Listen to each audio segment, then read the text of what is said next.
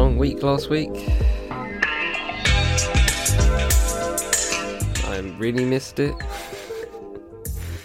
and I hope you missed as much as I missed it. But we are here now. It's a new week. Let's get it. In other words, the Public Enemy's Chuck D, bring the noise.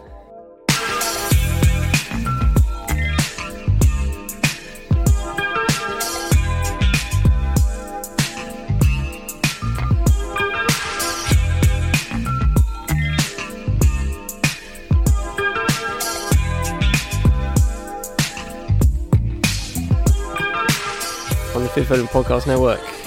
I am Charlie Taylor, and this this is what's good. Welcome back, ladies and gentlemen.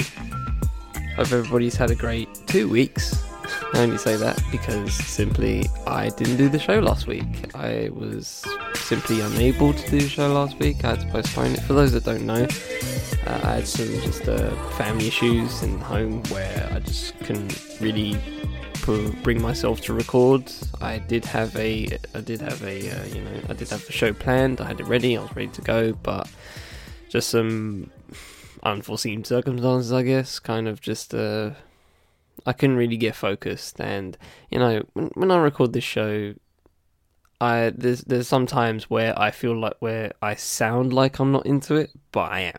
You know, that's and that's just how it is sometimes. Sometimes, you know, I just don't sound I just don't sound happy. It's probably because I'm not, you know what I mean? So, and that's not usually the time when I feel like postponing because that's just, that's not really a matter of, that's not really a matter of can't. That's a matter of I don't feel like it, and that's not really what I'm here for. I'm here for the, if the, if the love of it leaves you, then the rest, then the next thing that comes in between is discipline, and that's why I try to do. I try to keep disciplined, and I say I'm going to do it every week, and I do it every week, regardless of how I'm feeling. So, you know, it's um, it's only when I don't feel focused that's when that's when I start not doing the show because if I'm not focused on the topics at hand, I may sound down, but if I'm not if I'm not, but if I'm down, I'm definitely focused on the topic still.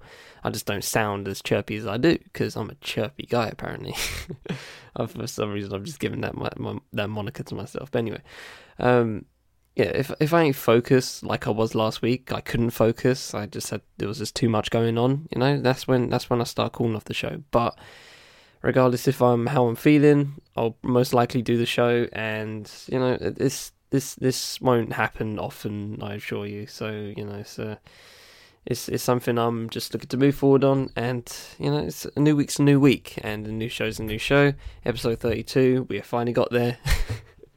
uh, just to just to you know just to prove that I actually you know I did have a show prepared last week. I was going to talk about um I was going to talk about his uh, F1 dying. I was going to talk about Giannis Antetokounmpo, who won NBA MVP. Congratulations to him. And I was going to talk about his Nigerian roots. I was going to talk about Kanye versus EMI, which is a fascinating story.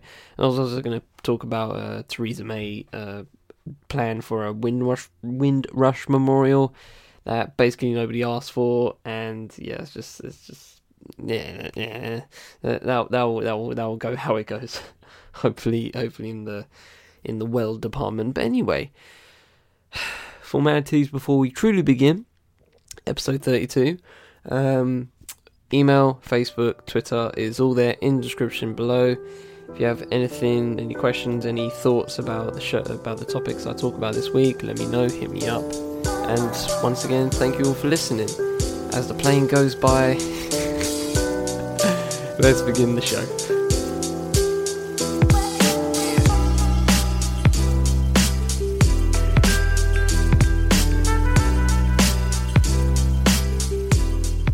In a week where uh, Wimbledon begins with plenty of amazing results, including world number two Naomi Osaka crashing out of round one, and also 15-year-old Corey Golf, Corey Gauff, Corey Gauff, Corey Golf, Corey Golf, Corey Gauff, uh, beating her idol Venus Williams, and was, I actually watched the highlights of that today. Um, currently, it's currently as I record, it's day two of Wimbledon. I think Roger Federer is playing as I speak, so yeah, if you want to time it, that's where I'm at.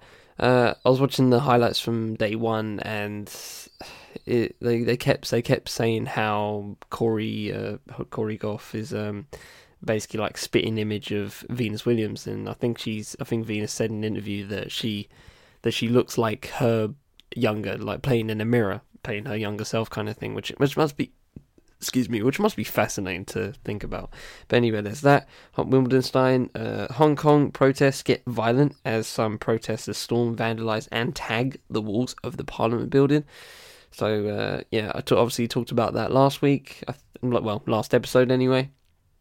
And obviously it's uh, beginning to escalate, so we shall keep a pulse on that.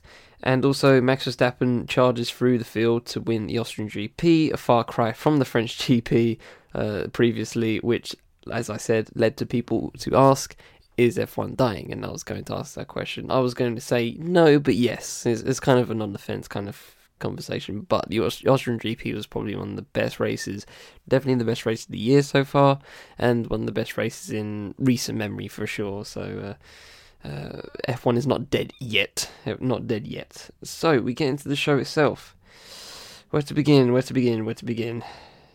I'll begin with sports actually, because I want to talk about NBA free agency. So, um, this particular this particular article I'm going to talk from is from uh, 538. It's a American uh, it's American site publication, whatever you want to call it, and they basically do statistics based uh, statistic based pieces, and yeah, it's just very heavy on the technical side, but also not little little storytelling uh, addition to it. So you know, it's it's it's a good, it's a good place to go if you if you're looking for anything for sports, and they also do politics as well, which is uh, always fascinating to look at. But yes, this is a free agent diary, and this is the winners and losers from a chaotic first day by Chris Herring. Now, obviously, it's uh, it's we're in day three now, yeah, but well, yeah, day one, day two, day three, whatever. Day two, day three, if you want it, however you want to slice it. We're in, we're still in the early stages of free agency, but obviously a lot happened in the first day, really hectic, and uh, yeah, let's get into the let's get into the article anyway. After a whirlwind start of NBA free agency, in which almost every big available name settled on a home, there was plenty to sift through, almost too much. So we did the dirty work for you. Here are some of our initial takeaways from day one of free agency. Warriors may not be a contender, but they'll still be entertaining. For the third time in four off seasons, Golden State added an all star to its roster, arranging a sign and trade with the Nets to acquire D'Angelo Russell in the wake of Kevin Durant's decision to sign with Brooklyn. The move is a compelling one, while it gives the Warriors another scorer to make up for the absence of Durant and Klay Thompson this coming season. It also figures to weaken Golden State considerably on uh, on defense. Or, or defense, as the Americans say, uh, especially because the deal forces the Dubs to part ways with Andre Iguodala. No, Iggy isn't a spring chicken anymore, but he is still an above-average defender who, along with Draymond Green, has been has long been one of the most important pieces of that unit. It wouldn't be all that surprising if the Warriors fall outside the top half of the league on uh, on defense. At this point, a jarring thought is given uh, given how great they were on that end for several years. Uh, there's another paragraph there, but I just want to say something on that. The reason, the main reason you can point to why as to why the Warriors lost the finals against the Toronto Raptors, obviously Durant and Klay Thompson lose, uh, you know, uh, succumbing to injuries. Obviously, that's a that was a big, big, big part of it. But the fact that they were, I think, outside the top ten on defense. I'm gonna say defense because I just I just find it weird when I say defense and I'm talking about basketball. I might as well just say defense. I'm, I keep holding myself. It's defense. It's defense. So I'm just gonna say defense. Um, and it sounds more fun. Defense, defense, boring. Defense sounds polit- uh, po- uh, political. Defense sounds fun. Um, yeah, so the reason I, f- I found the you know the main reason you'll point to apart from the injuries is the defense of uh, of the Warriors, and they the the times they won the championship they were top ten, top five, top three. You know, so uh, so obviously that was a key part of it. They always have the they always have offense. They always have offense. They always have firepower there. They always have jump shoots. They always have shooting. They always have just amazing playmaking. But defense is always defense is always either is always a is a hit and miss subject. Sometimes they have it, sometimes they don't. Depends who they have. So D'Angelo Russell is not a defender. He's just straight up not a defender. Really isn't. He can get a couple of steals here and there, but apart from that, it's not. It's not. It's nothing to. It's nothing to scream home about. You know, uh, to scream at home about. So, Uh, if it, if we're if we're doing super super early predictions of who who's going to win championship, I at this point in time probably won't say the Warriors. Uh, just just be, just on that reason alone, but we shall see what happens. Obviously, it's uh, second July as I record this, and you ne- you never know what will happen, especially in free agency. Anyway, uh, aside from the Nets, the Pacers had maybe the most interesting day if you, uh, I'll just say what happened to the Nets, by the way. So they got Kyrie Irving, DeAndre Jordan, and Kevin Durant, aforementioned.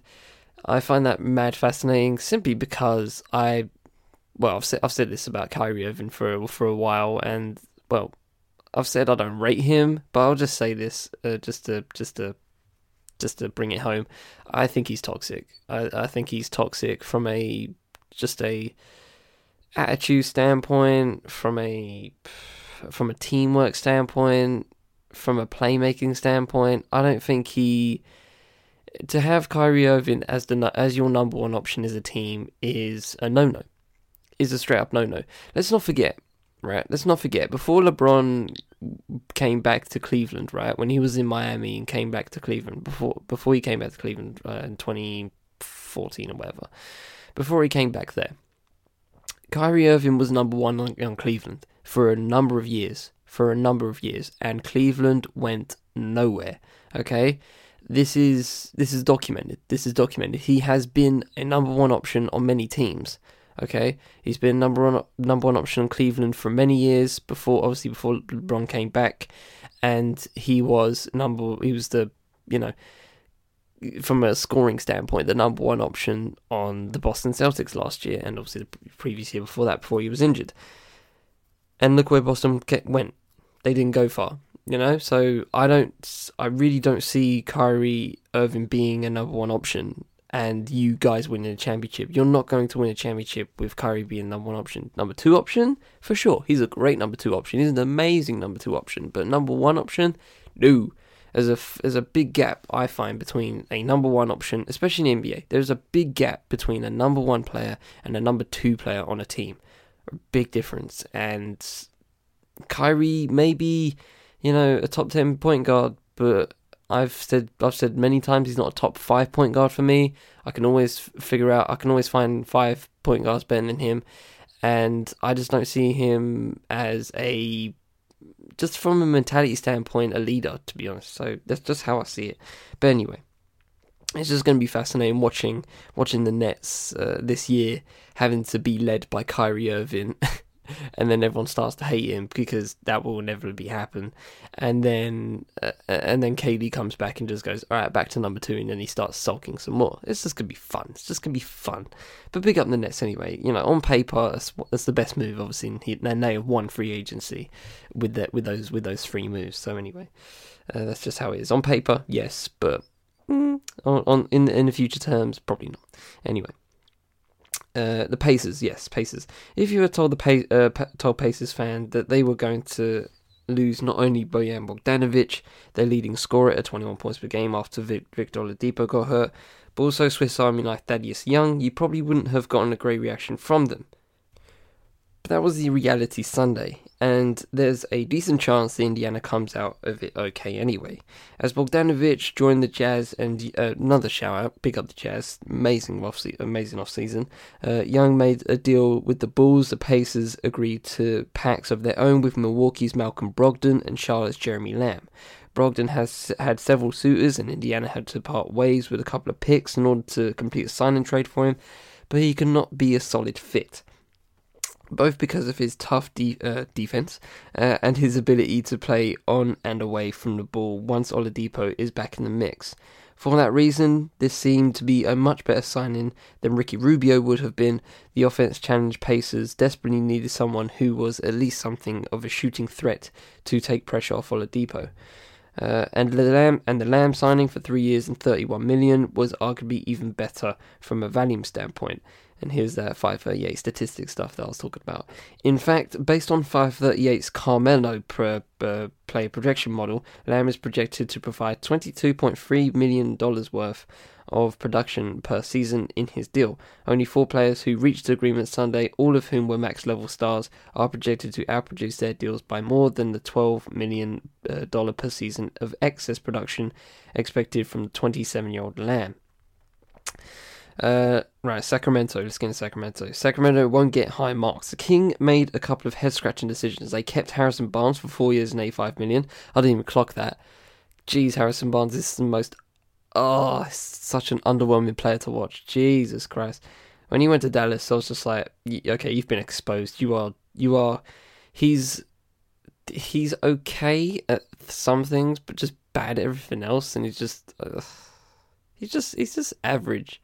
He's just really, really average. He's like the he's literally that run of the mill player that you shouldn't give um, like a high deal to, but for some reason they do. Anyway, uh, they kept Harrison Barnes for four years and 85 mil, and then also picked up Trevor Ariza for two years and 25 mil. Both were on the short list of players uh, our Carmelo projection model deemed to be overpays by more than 10 million per season. The Kings were only were the only club to sign two such players on Sunday. Many of the other players on that dreaded list, Klay Thompson, Tobias Harris, Khris Middleton, were on contending teams and were in position to command max or near max deals because their clubs risked losing them for nothing otherwise. That wasn't true of Barnes or Ariza though. Uh, Sacramento's other deals for Dewayne Dedmon and Cory Joseph were more or less in line with their value. The Sixers overhaul themselves yet again. Uh, actually, let me just get into this and I'll talk about Sixers afterwards and then I'll finish off. Uh, in somewhat stunning that it's somewhat stunning that the Sixers either couldn't or wouldn't bring back Jimmy Butler after after the postseason he had Philly. But now that he's moving on, Al Horford is a fascinating signing. Some will gasp at the four-year, 109 million price tag. Our model pegs him right at the 109 million over that length of time. Uh, but between him and Josh Richardson, who figures to be on the figures to be on the way to Philadelphia in a Butler signing trade, the Sixers are going to have a scary amount of length on D. Losing JJ Redick's shooting will sting, but Richardson and Horford are both good from outside. The Sixers will miss Butler's ability to facilitate as a secondary ball handler, but Butler's exit, uh, exit may streamline things on offense for Harris, who was all but forgotten at times in the playoffs. Something that simply can't happen given his salary and what the team gave up to get him. I actually said on Twitter recently that um, I kind of give I have to give Philadelphia credit for the fact that they have kept themselves, uh, you know, from a playoff standpoint, alive for another two years. I really thought that the past playoffs was their one and only chance, and obviously they blew it. And while while I said while I said that, I want to retract a little bit simply because the fact that they lost JJ Redick and Jimmy Butler gaining Horford is great. Is a that was a great signing. Gaining Josh Richardson, and as a Miami Heat fan, I love Josh, Josh Richardson. So you know he's a he's an amazing player. He's a he's he's a decent shooter. He's, he's you know reasonably efficient, and he can only get better from that point uh, standpoint. And he's and his defending is near elite. And he's he's, he's getting to elite status on on uh, on defense right there. So. Uh, there's, there's only a matter of time before he's on Jimmy Butler level uh, D. So if that's the case, then you can you can say that Josh Richardson and Jimmy Butler are kind of obviously are kind of comparable, but you know Jimmy's done more. Let's be real. So Jim, Jimmy's done more, therefore he's more valuable. Um, I did, the fact they but the fact they lost Jimmy and JJ Redick is a bigger sting than should be than has been you know reported and has been talked about and has been opined. I think that it's dramatically that makes them dramatically worse because think about it, right? So we're in the playoffs 2019, uh, 2020, right? We're in the 2020 playoffs next year, right? So they have that starting five. They have Josh Richardson, they have Ben Simmons, they have Tobias Harris, they have uh, Joel Embiid, and they have Al Horford. Okay, cool. Question: Who's taken the last shot? That's literally it. Who's taking the last shot? Who's going to dominate? Who's going to who's go, in the last five minutes of of every game? Who's going to say, "All right, guys, I got this. All right, guys, chill, chill. Give me the ball. I got it. I got you. I'll get you buckets. I'll get you the dub. I'll get you the win. Jimmy Butler was that person, right? I just find it, and I, I just find it really interesting that they prioritized Tobias Harris and not Jimmy Butler. If if anything, the other it should have been the other way. Um, I don't know the cap situation, but if they could afford Jimmy Butler, then go for Jimmy Butler. you know what I mean? You clearly could afford Tobias Harris, so you know why didn't you go one? If you if you're picking one, you're picking Jimmy. You know what I mean? So I don't understand. I didn't really understand that. And while the starting five looks good, it looks great on paper, and they'll probably get around 50 wins, probably most likely next year. I don't see them going to the finals next year with this with this starting five. I just don't see it unless they have a mad amount shooting on their bench. I really can't see it. JJ Redick was really, really valuable to them, uh, more valuable than his than his uh, paycheck showed. I think so. I don't I don't know how that's going to work. To be completely honest, while I love the starting five, and on NBA 2K that's going to look beast, I just don't see it. So, yeah. And we could also talk about the Lakers, but yeah, yeah, everyone talks about the Lakers. That's boring. So, you know, there's a free agency is well and truly away. Uh, Summer League actually is well and truly underway already. So, there's a couple of games last night, uh, Summer League wise. So, yeah, man, NBA just keeps on trucking, keeps on trucking.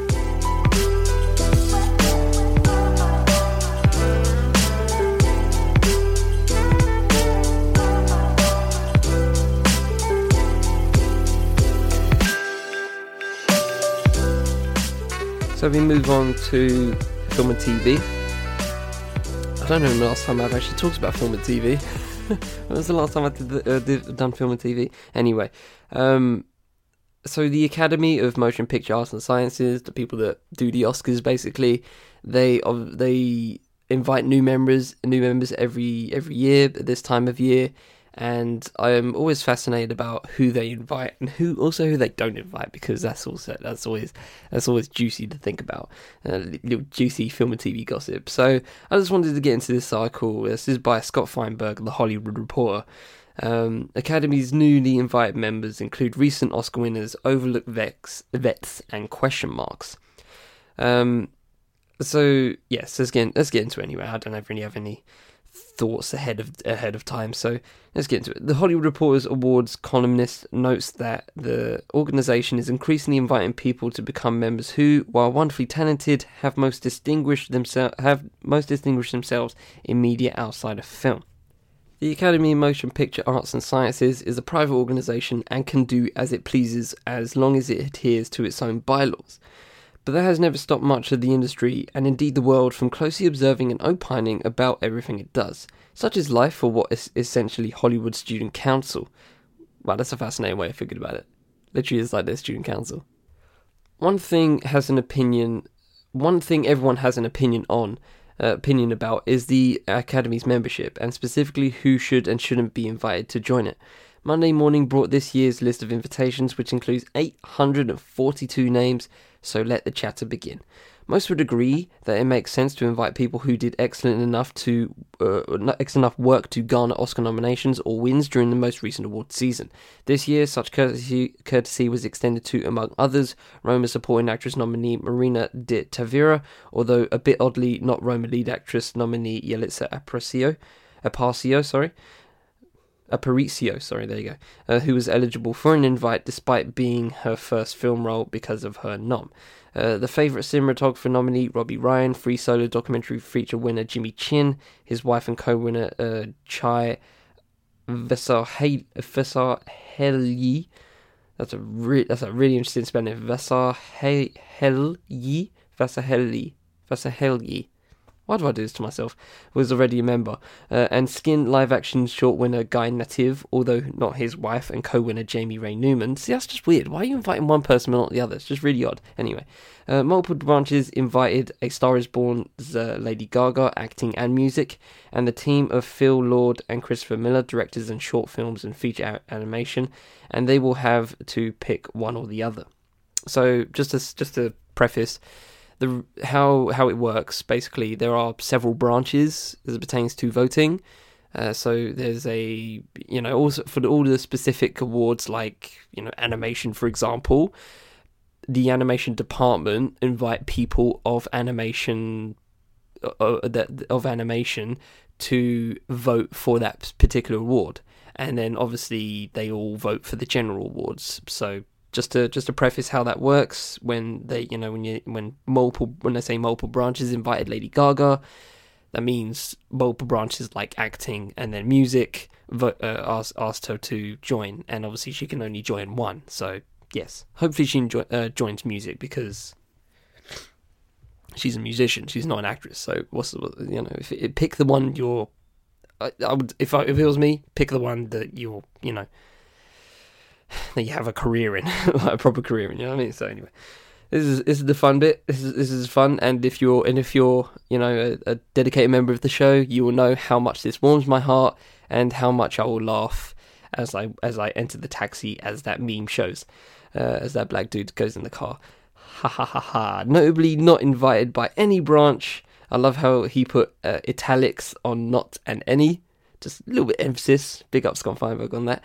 Nick Vallelonga who won Best Picture and Best Original Screenplay Oscars for Green Book, should have.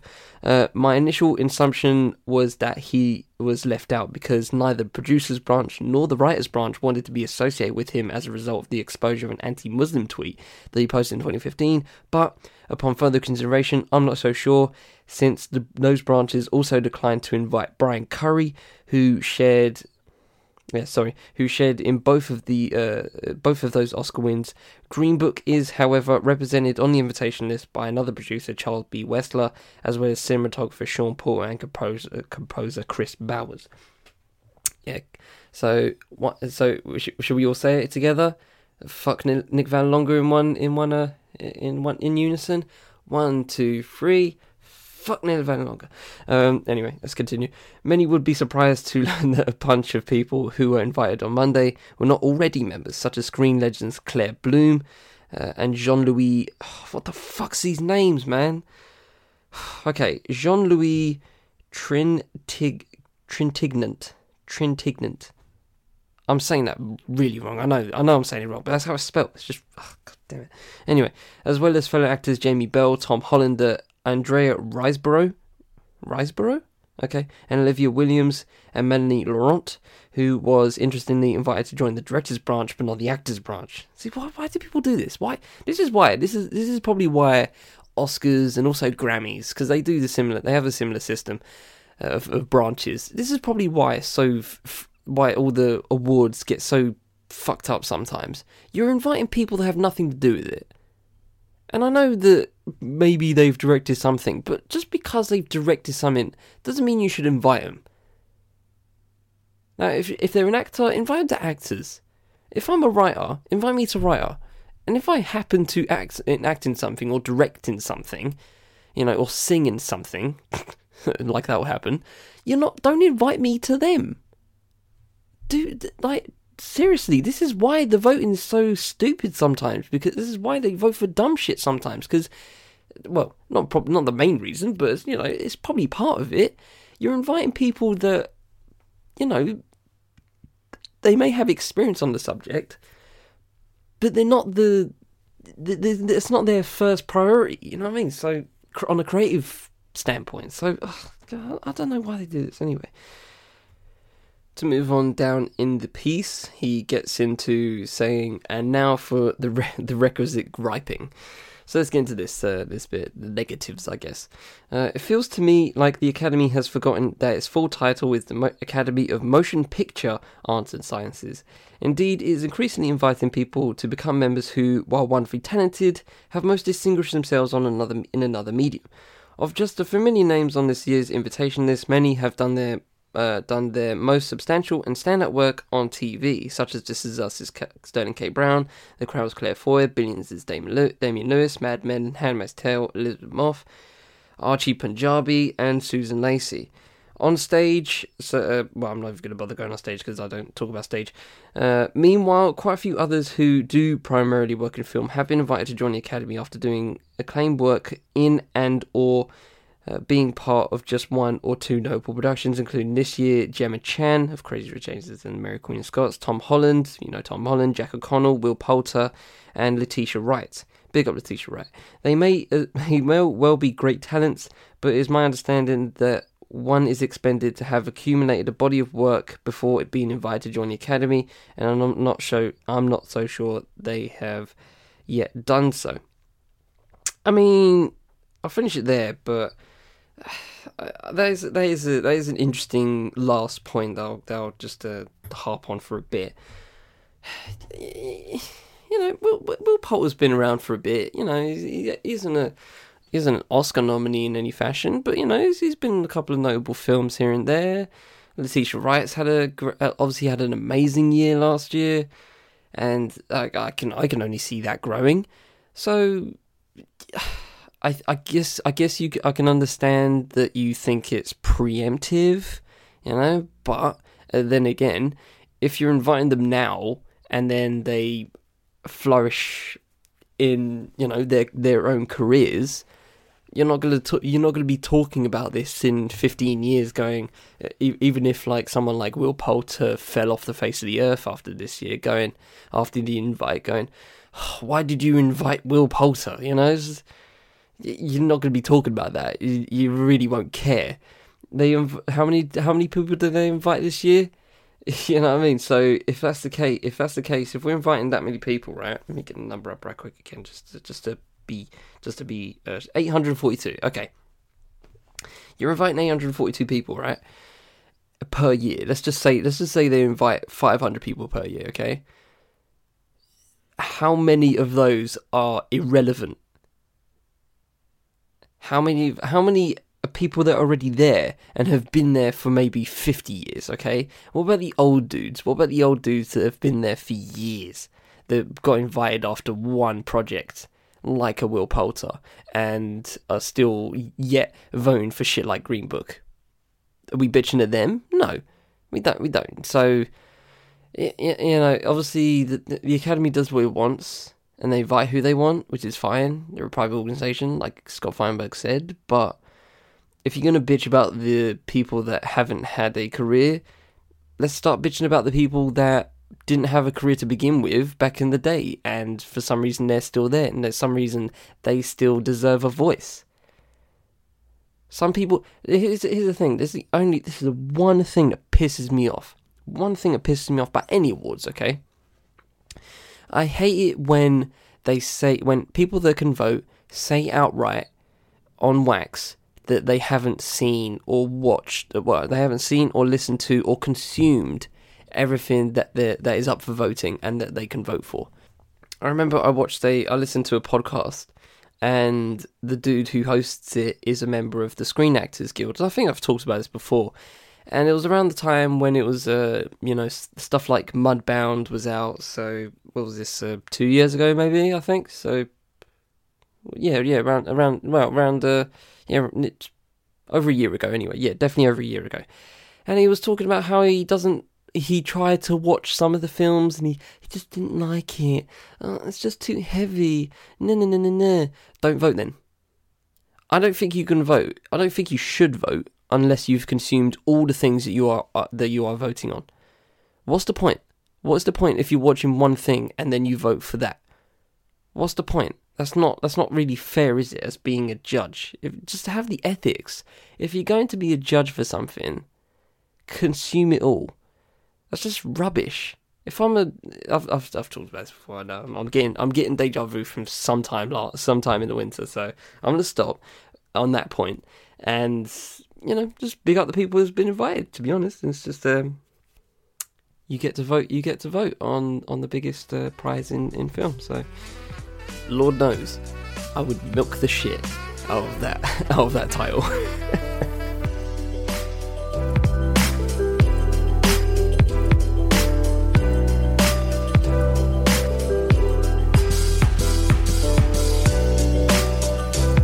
Okay, so we move on to music, and there's only there's only one thing. There's only one thing I can talk about, and that is Stormzy's performance at Glastonbury.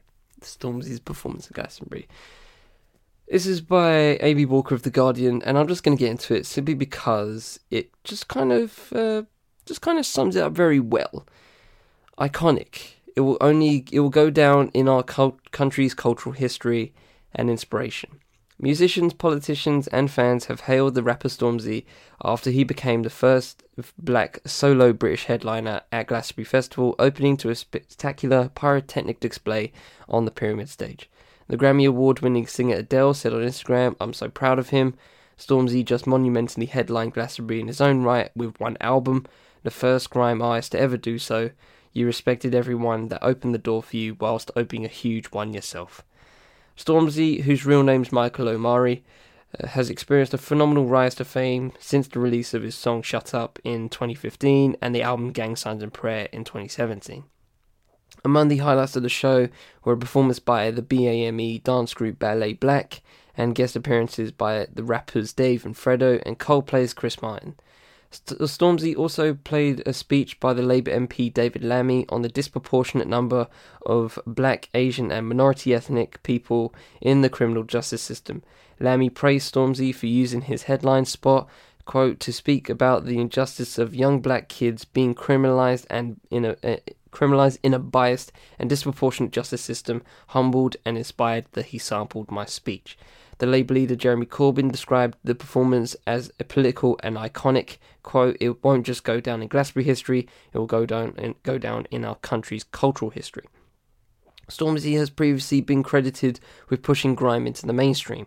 Wiley, a British rapper who is often cited as the godfather of grime, praised Stormzy's stardom and he said he'd, quote, never seen anyone reach these heights as quick as Stormzy has done. Ed Sheeran, whose 2017 hit Shape of You was performed by Stormzy on Friday, said the rapper was an inspiration. He posted first black British solo artist to headline Glastonbury, second youngest to ever headline, and just an inspiration to so many. This is just a start. Congrats, Big Mike. Looking forward to see you do more achievements like this. Game of Thrones actor Jacob Anderson, who made a surprise appearance under his musician's name of Raleigh Ritchie, said Stormzy was an icon. You won, you won at life tonight, brother. Proud isn't the word. It was an honour to be part of such a special moment, he added. At one point, Stormzy held his mic out for the crowd to rap the line, fuck the government, fuck Boris, from his number one single, Vossi Bop, before asking his DJ to replay the line. Praise was also showered by on Tara Asher, who is one of the four British language interpreters in the UK who specialises in grime for her work signing the performance. So, there's also a uh, there's also an actual five star review. I think it's done by Alex Petridis. Yeah, Alex Petridis of the Guardian. If you want to uh, uh, read that, go ahead. That's a fascinating uh, review, and it kind of just puts a you know just a bow on it all.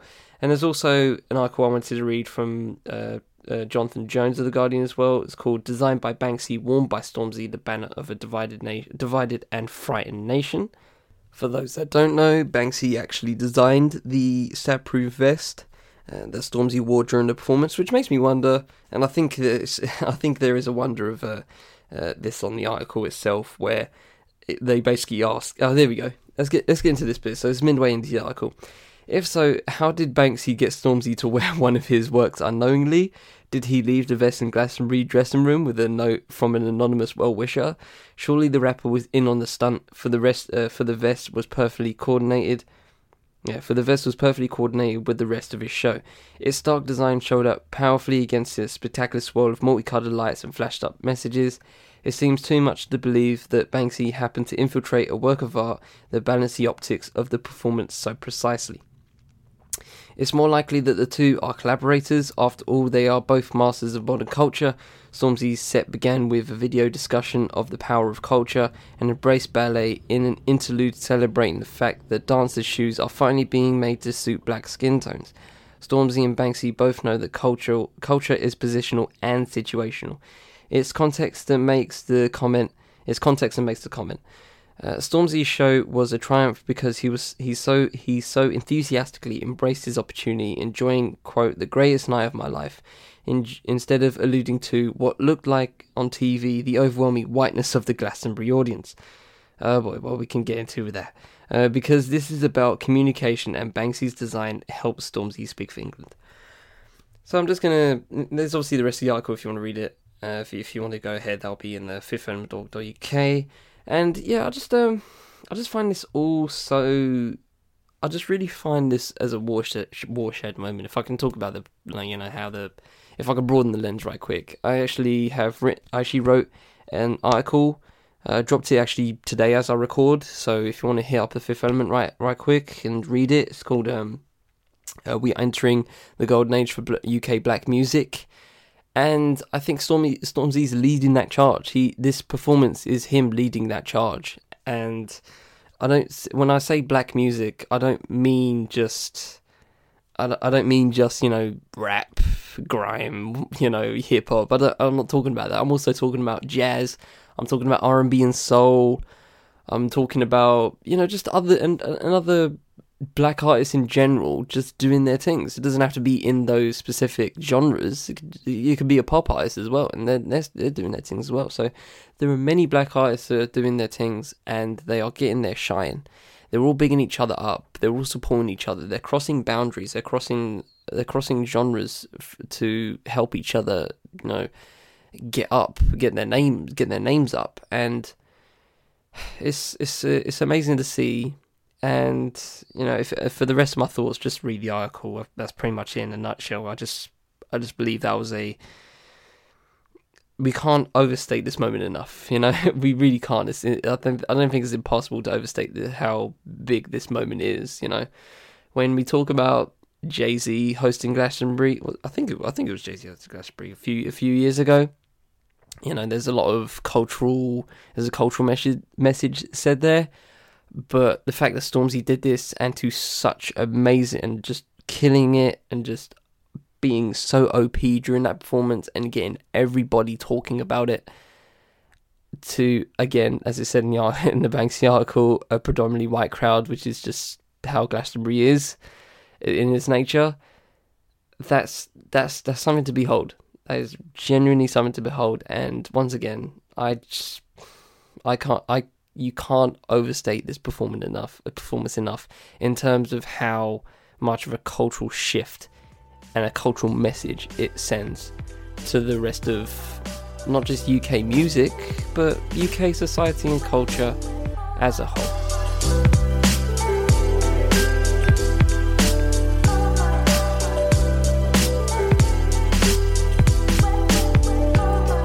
So we end the podcast on life live segment, and I talked about this in a week where I think previously in, in a previous episode, and the an article came up to me yesterday that basically just added onto it and kind of statistically gave statistical um, uh, what's the word uh, context to what happened. So I think the I think what I gave the message I gave last time was about the Antarctic or just um, sheet ice in the Arctic or the Antarctic. I forget which is basically melting faster than it should should do. Obviously, uh, about seventy years ahead of time. I think it was the statistic, and this came up to me uh, yesterday uh, via well this morning actually while I was not sleeping.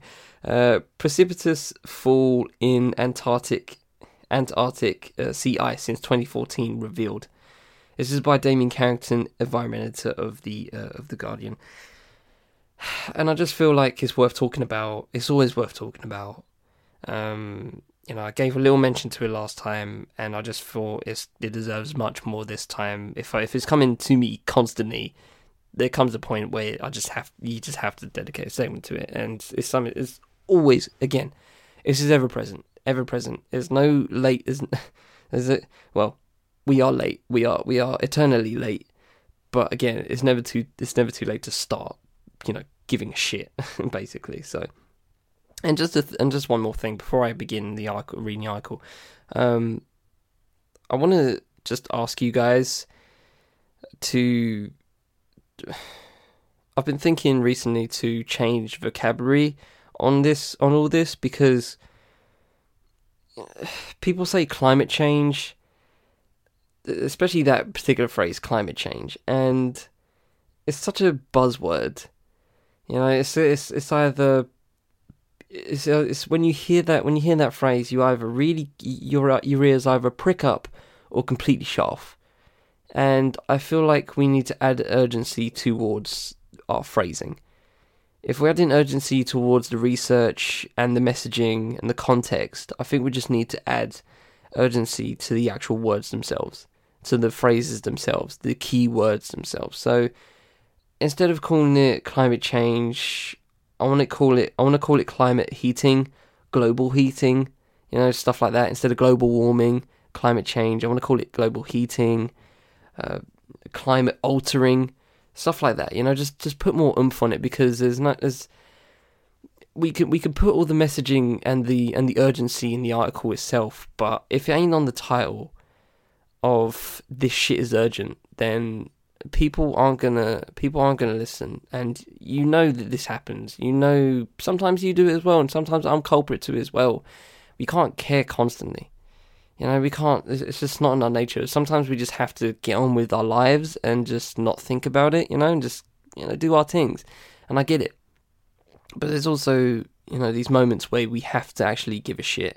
And I do have a solution. I don't know if you can hear that ice cream truck going past. Well, that just that just that just that's ironic as shit. But um, that is ironic. That is irony of the of the highest order. But anyway, um where was I? So uh, yeah, I have a kind of just a final thing at the end, but obviously we'll get to that when the end comes to it. But anyway, let's get into the article itself.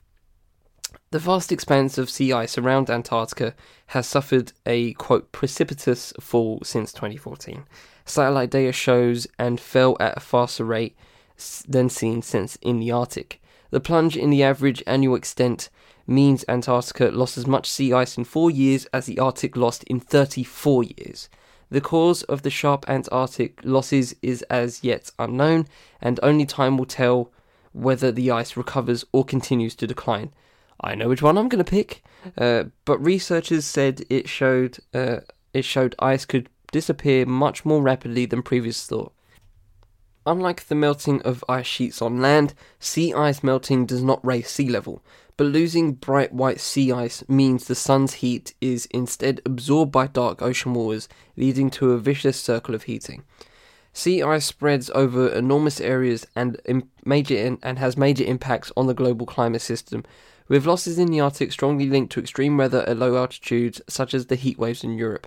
And if you, that was actually going to be uh, in a week where last episode, well, last week, but obviously, um, it's kind of past. Uh, I think uh, France had the all time had its all time temperature uh, recorded. I think it was like 44 degrees, first time ever in France. So yeah, fine, of course, to be um, you know eye pop.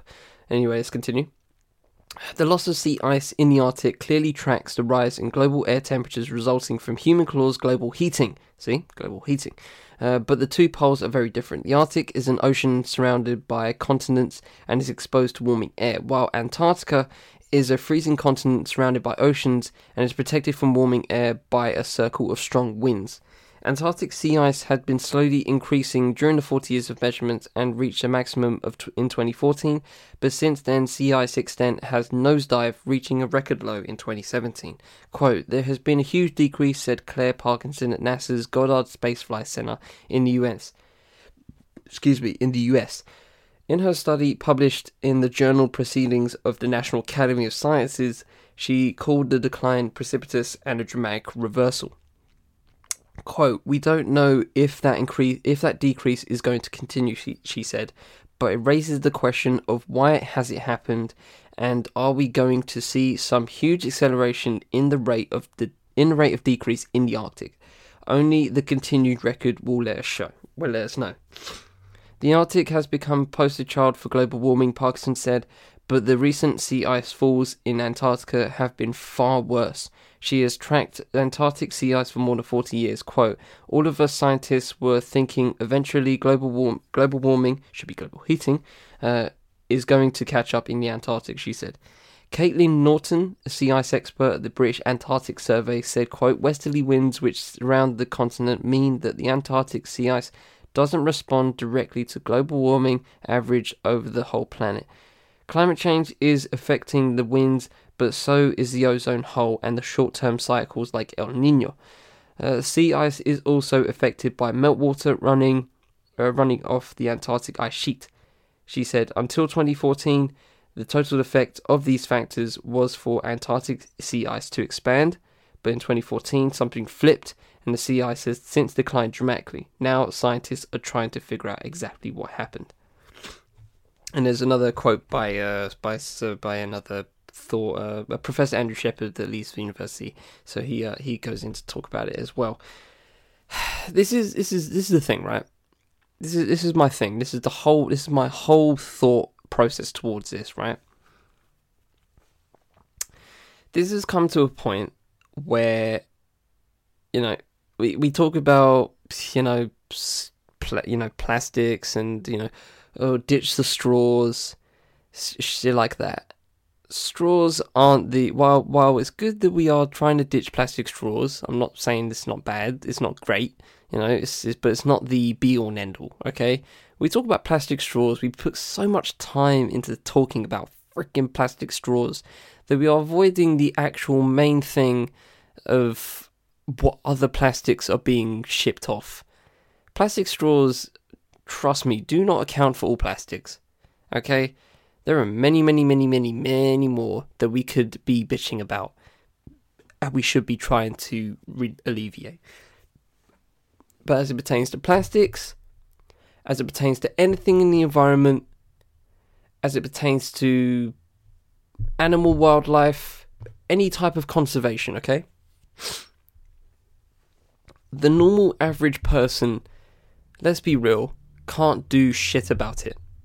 Okay? The average the average Joe cannot do nothing about it. Okay? That's just that's just how it is. What can be done and what should be done is that needs, there needs to be major governmental urgency where governments across the world have to actually put genuine laws into things into whether it's environment whether it's animal conservation whatever you want to talk about whether you know whatever hot button topic you want to talk about uh, whatever it is, the government needs to make it widespread. They need to say that we need to do this by law. You know, we can have, we can't rely on businesses to fix up. Okay, we can't rely on. Uh, whenever I, whenever my mum comes home from shopping, right, comes home with shopping, sorry, right. Whenever she comes home, you know, we're unpacking stuff, you know, we're putting stuff in the cupboards, yada yada. We're packing stuff away. Okay? Sometimes we just take apart some stuff and I'm just like looking at plastic and I'm just like, well, that's going in the bin. And I'm like, why, why haven't they fixed this up yet? We can't rely on businesses to be proactive, okay? If it affects their bottom line, they're not going to do it. So that's when the government comes in and, you know, we can say power to the people and all this, but let's be real. You don't care. You don't care. And some so and like I said before, our lives keep moving regardless. regardless when I throw my six pack of Irn-Bru packaging in the bin, my life continues. And that's just how it is.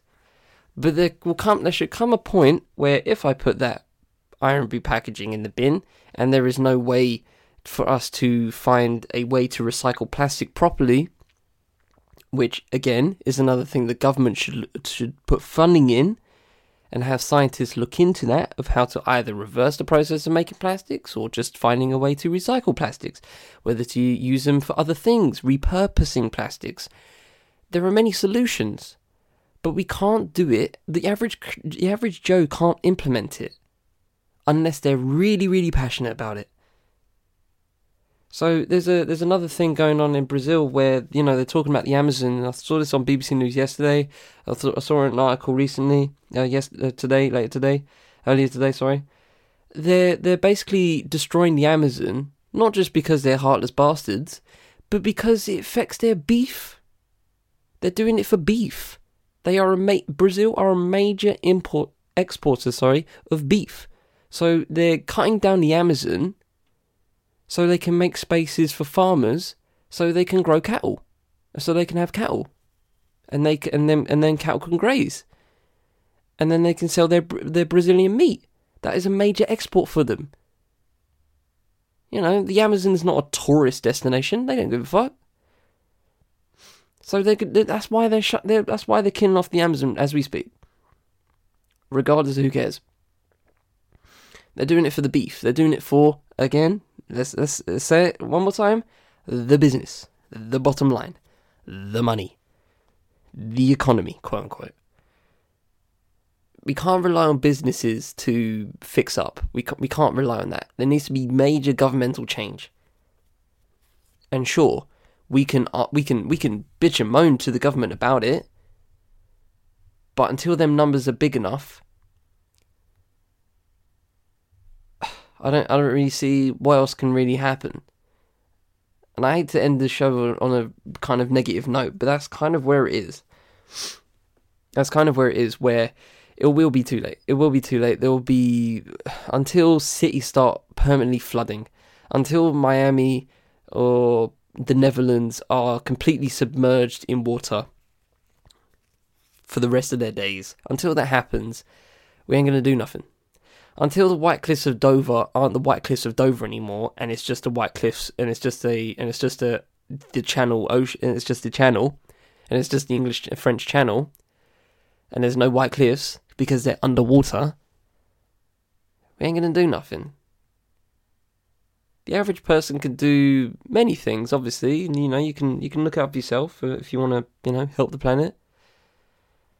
But until there is major, major, major law put in, legislation put in, dedicated to environmental change, to you know forcing businesses to fix up, to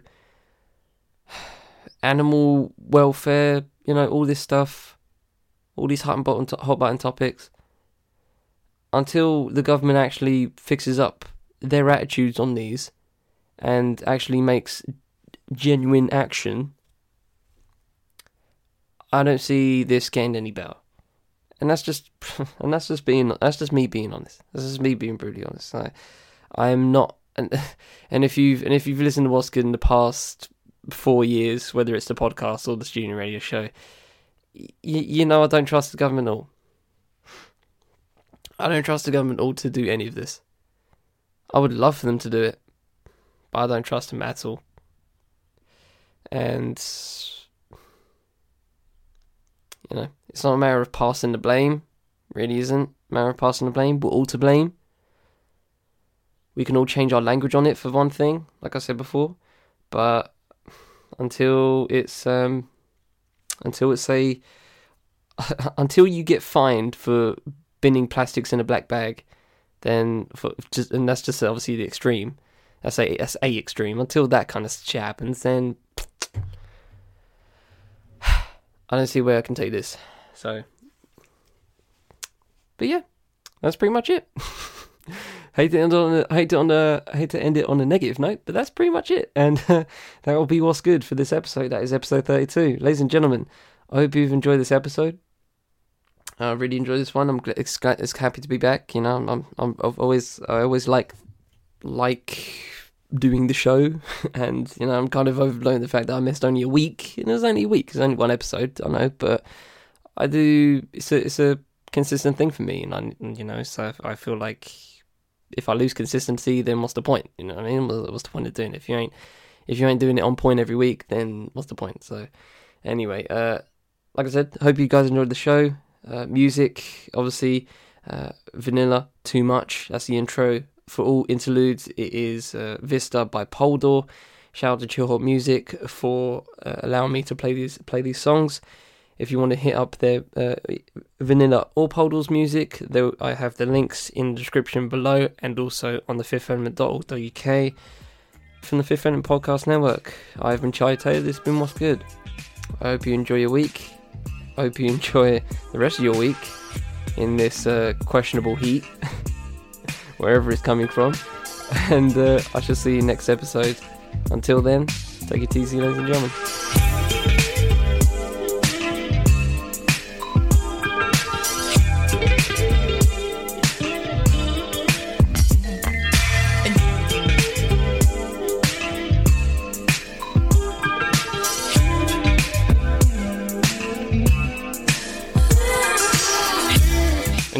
Audible as I have finished recording. Uh, I actually came across on social media that June was the hottest month ever recorded on Earth. So I just, uh, I just wanted to uh, throw that in. Have a good week, everybody.